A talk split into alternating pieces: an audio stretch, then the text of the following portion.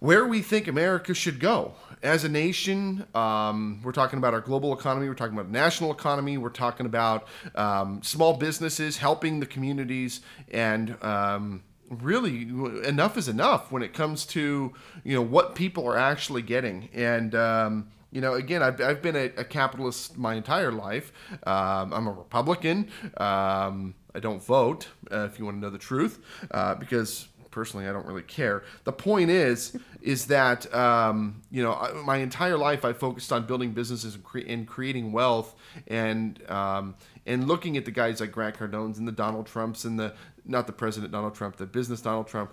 And uh, you know the different um, you know the, the, the Tony Robbinses of the world and the the Robert Kiyosaki's. I looked at these guys like pioneers. You know the Carnegies and the Rockefellers and the Jeff Bezos. yeah the Bezos, even Zuckerberg. You know you look at these guys like you know these guys are are are incredible. You know I'd, I'd love to to be in that position, but then you start to think about how these guys are taking away from the people who need it most. You know, and and again, my wife and I we sit down and and we're looking at, you know, in California here, you know, how much do people actually make? And I was blown away, absolutely shocked. My wife and I are still just kind of like, how are people doing this? Sixty-two thousand dollars a year is the average household income annually. I mean, sixty-two thousand. It's thirty-one thousand dollars a year. Thirty-one thousand dollars a year equates to like twenty-seven hundred dollars a month. Twenty-seven hundred dollars a month doesn't get you very far. Sorry. You know, you said something about uh, these billionaires um, not sharing with the the wealth with the people who need it the most. It's really not just the people that need it the most; it's the working class. It's the- the average It's the family. people that those are the people who need it the most. class. You're Well- talking about you're talking about schools are now having are, are now charging. Uh, um, they've always charged for lunch, but they're now charging for the school bus. They- They're charging for all of the the the. Um, uh, the music programs, the sports programs, the the any kind of advanced education programs. You're talking about the colleges themselves are charging what is it like fifteen thousand dollars a year or something now to go to a go to- Sac State, CSU. I think you're right. it's like 15 grand 18 grand a year you talk an average it's out of control. car, an average car i remember when i was in high school which was 20 years ago i remember um, one of the rich families bought a new car and it was $31000 and i sat back and i went oh my gosh that is a $30000 car you can't even get a camry for 30 grand you're talking about an average mediocre new car, and you're talking about a five to six hundred dollar a month car payment. Now let's equate this: a, a car, a new car, six hundred dollars a month. Okay, For five years, six years. for, for it's like seven years now, 84 months. Yeah. Okay. So then you talk about, and that's one car. So let's say the husband needs a car because he needs to go to work. Now you have $1,000 a month in car payment, another $100 a month for insurance, $100 a month for your cable, $200 a month for your cell phones. A mortgage in California is what, $2,400 a month? Depends on the house, right? Right? But that's a decent, that's like a, not a great house, but Four not a- bedroom, two bathroom. yeah, right? but twenty four hundred dollars a month for a mortgage. What, how do people afford to survive? they don't. They don't. And then it costs another twelve or fifteen hundred dollars a month to eat.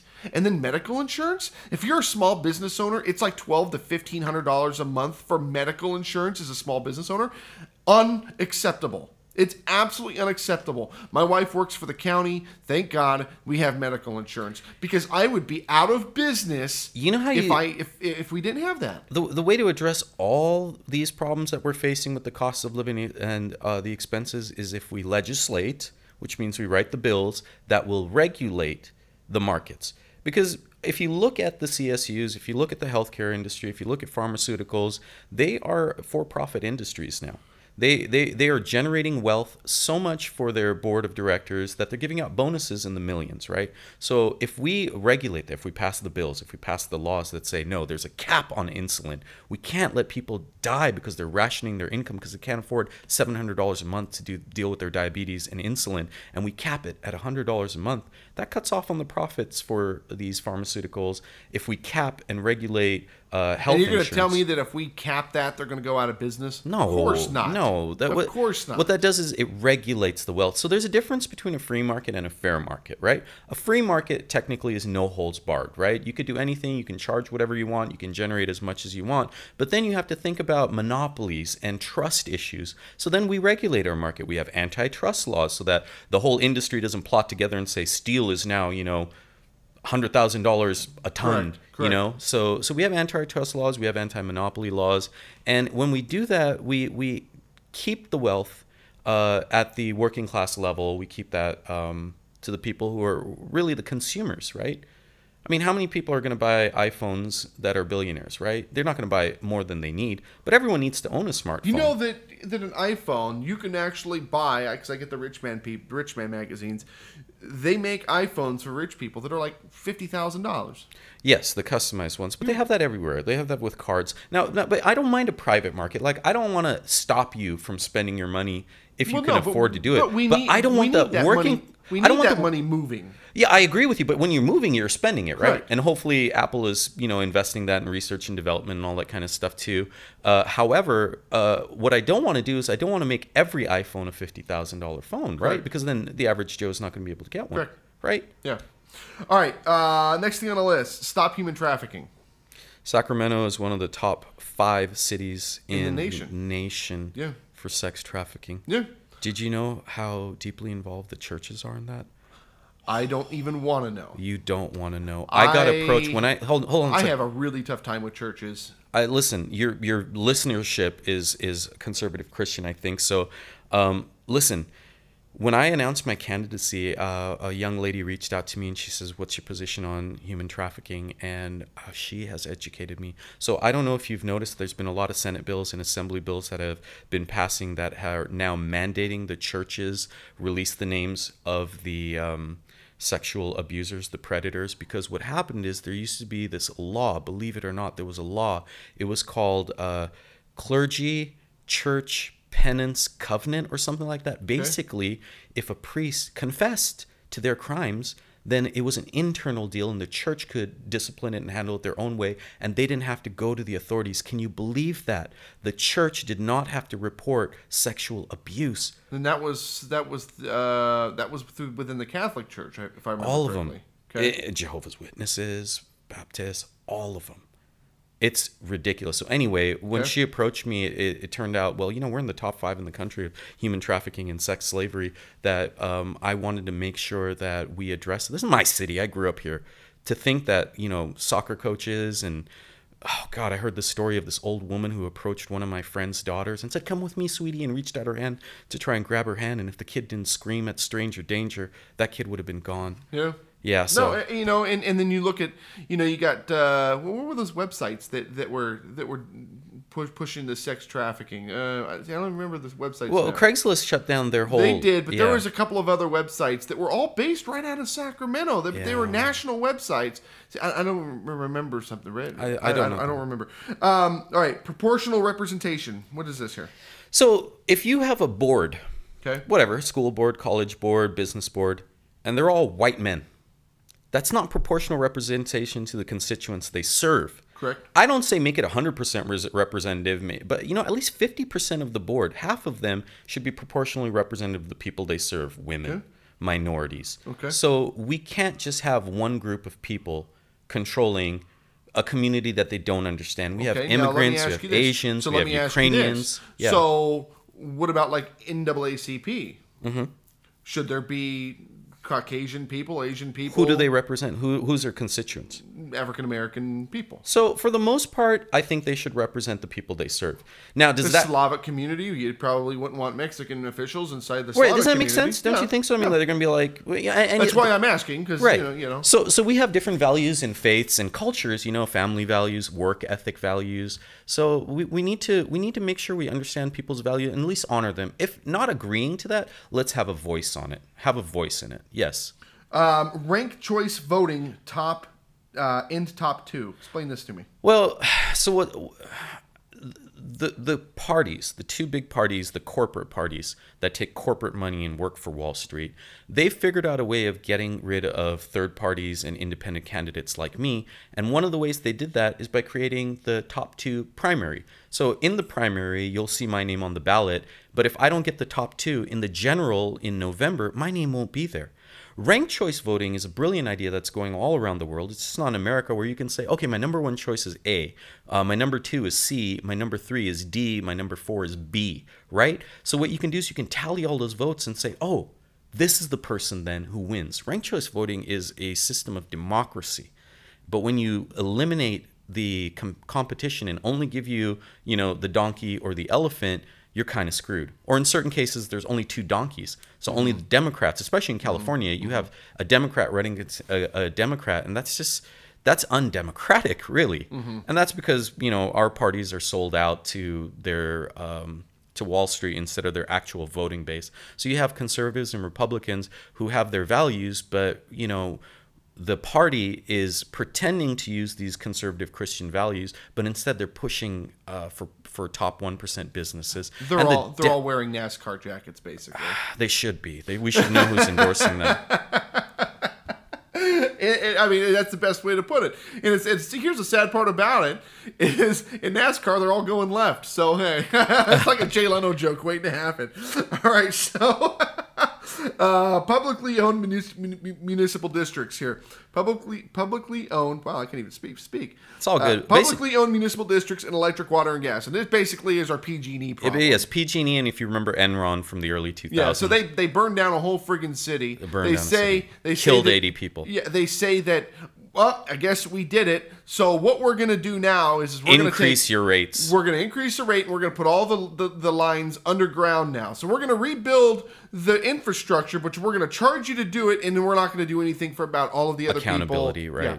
Right. And- Biggest death toll in a, a wildfire in history, caused by a for-profit private corporation that serves the public. SMUD is a brilliant example of a publicly owned municipal district. LA has one too, but the rest of the state is suffering under PG&E. So what I recommend is uh, if it's providing uh, utilities like water and electric, and I'll even go so far as to say the cable and internet services, whatever utilities we're using, they should be held accountable to their voting base. So we elect our board of governors, just like in SMUD, they're an elected board, just like a school board. Elect the people, let them decide, and take away the for-profit margin. Not to say that you can't take uh, revenue and invest it in research and Again, development. we're not talking about people. We're not talking. We're not saying that people can't be rich. We have to have rich people. We have to have poor people. if you work for for, the, the, system government, to work. hear me out. If you work for the government at the highest level of directors and all that, I say cap it at a quarter million dollar a year because nobody who's a president or a director of a public uh, superintendent or president should make more than that. Now, private businesses, I say up to a million dollars a month. That's twelve million a year. But water, gas, electric, uh, communications, high speed internet, and all that needs to be voted on and owned by the people. Owned by the people, not by private institutions. Explain why. Well, because uh, look, okay, let me tell you why. Because of the damages caused by the Paradise Fire, uh, PG&E asked our It's not the first time because we had the San time. Bruno That's also. right, in just one year, by the way.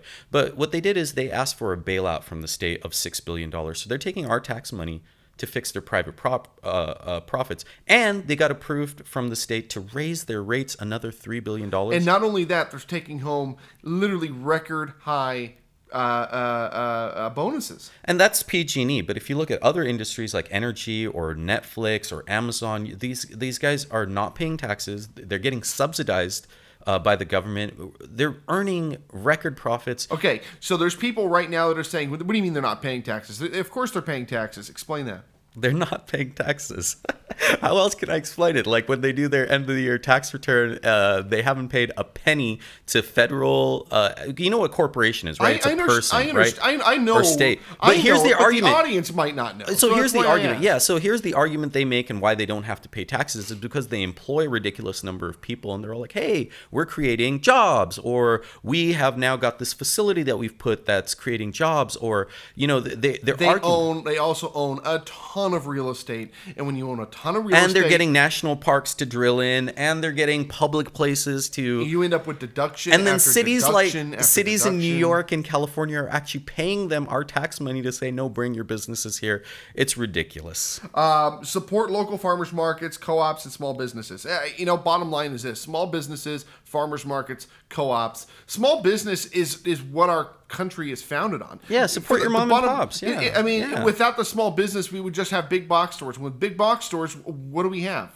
Yeah, so here, look, industrial farming and industrial agriculture has been the worst thing for our uh, uh, emissions and uh, the warming gases. It's been a terrible industry and pollution and all that because it's been industrialized. However, if you turn that on a micro scale instead of this giant macro industry, because if you imagine, um, let's say our beef stock, right? It's grown in one state, it gets shipped to be processed and cut up in another state, it gets shipped into all different markets, and it creates tremendous amount of pollution. And God knows where your meat came from. Who knows where it came from and how long it's been. But if you go to your local farmers market, you're supporting your community. The wealth stays in that community, right? Take for example your local coffee shop. If you go to your local coffee shop, the money's going to stay local. It's going to go to the employees. but if you support what I was an out-of-state business, like if you're buying Coca-Cola or if you're buying Starbucks, some of that money is going to go to the corporate headquarters, which is out of state, which takes the money out of the local Starbucks is a great company on a local In level. many ways. It helps a lot of people, but when you've got, it, it, it is. It, it, personally, I met my, I met my wife there. My wife was worked at Starbucks for a number of years. Um, Starbucks, in terms of a company and, and how it treats its employees and what it does for its Agreed. employees, is a wonderful organization. But but when you've got, let's say, But it's multinational. Hold on a like. I saw If you- Starbucks in South Africa. I was I was in South Well, hold on a minute. Yeah. If you if you go into a neighborhood and you've got Jose's Tacos, wonderful tacos, and then you've got a Taco Bell next door, yeah.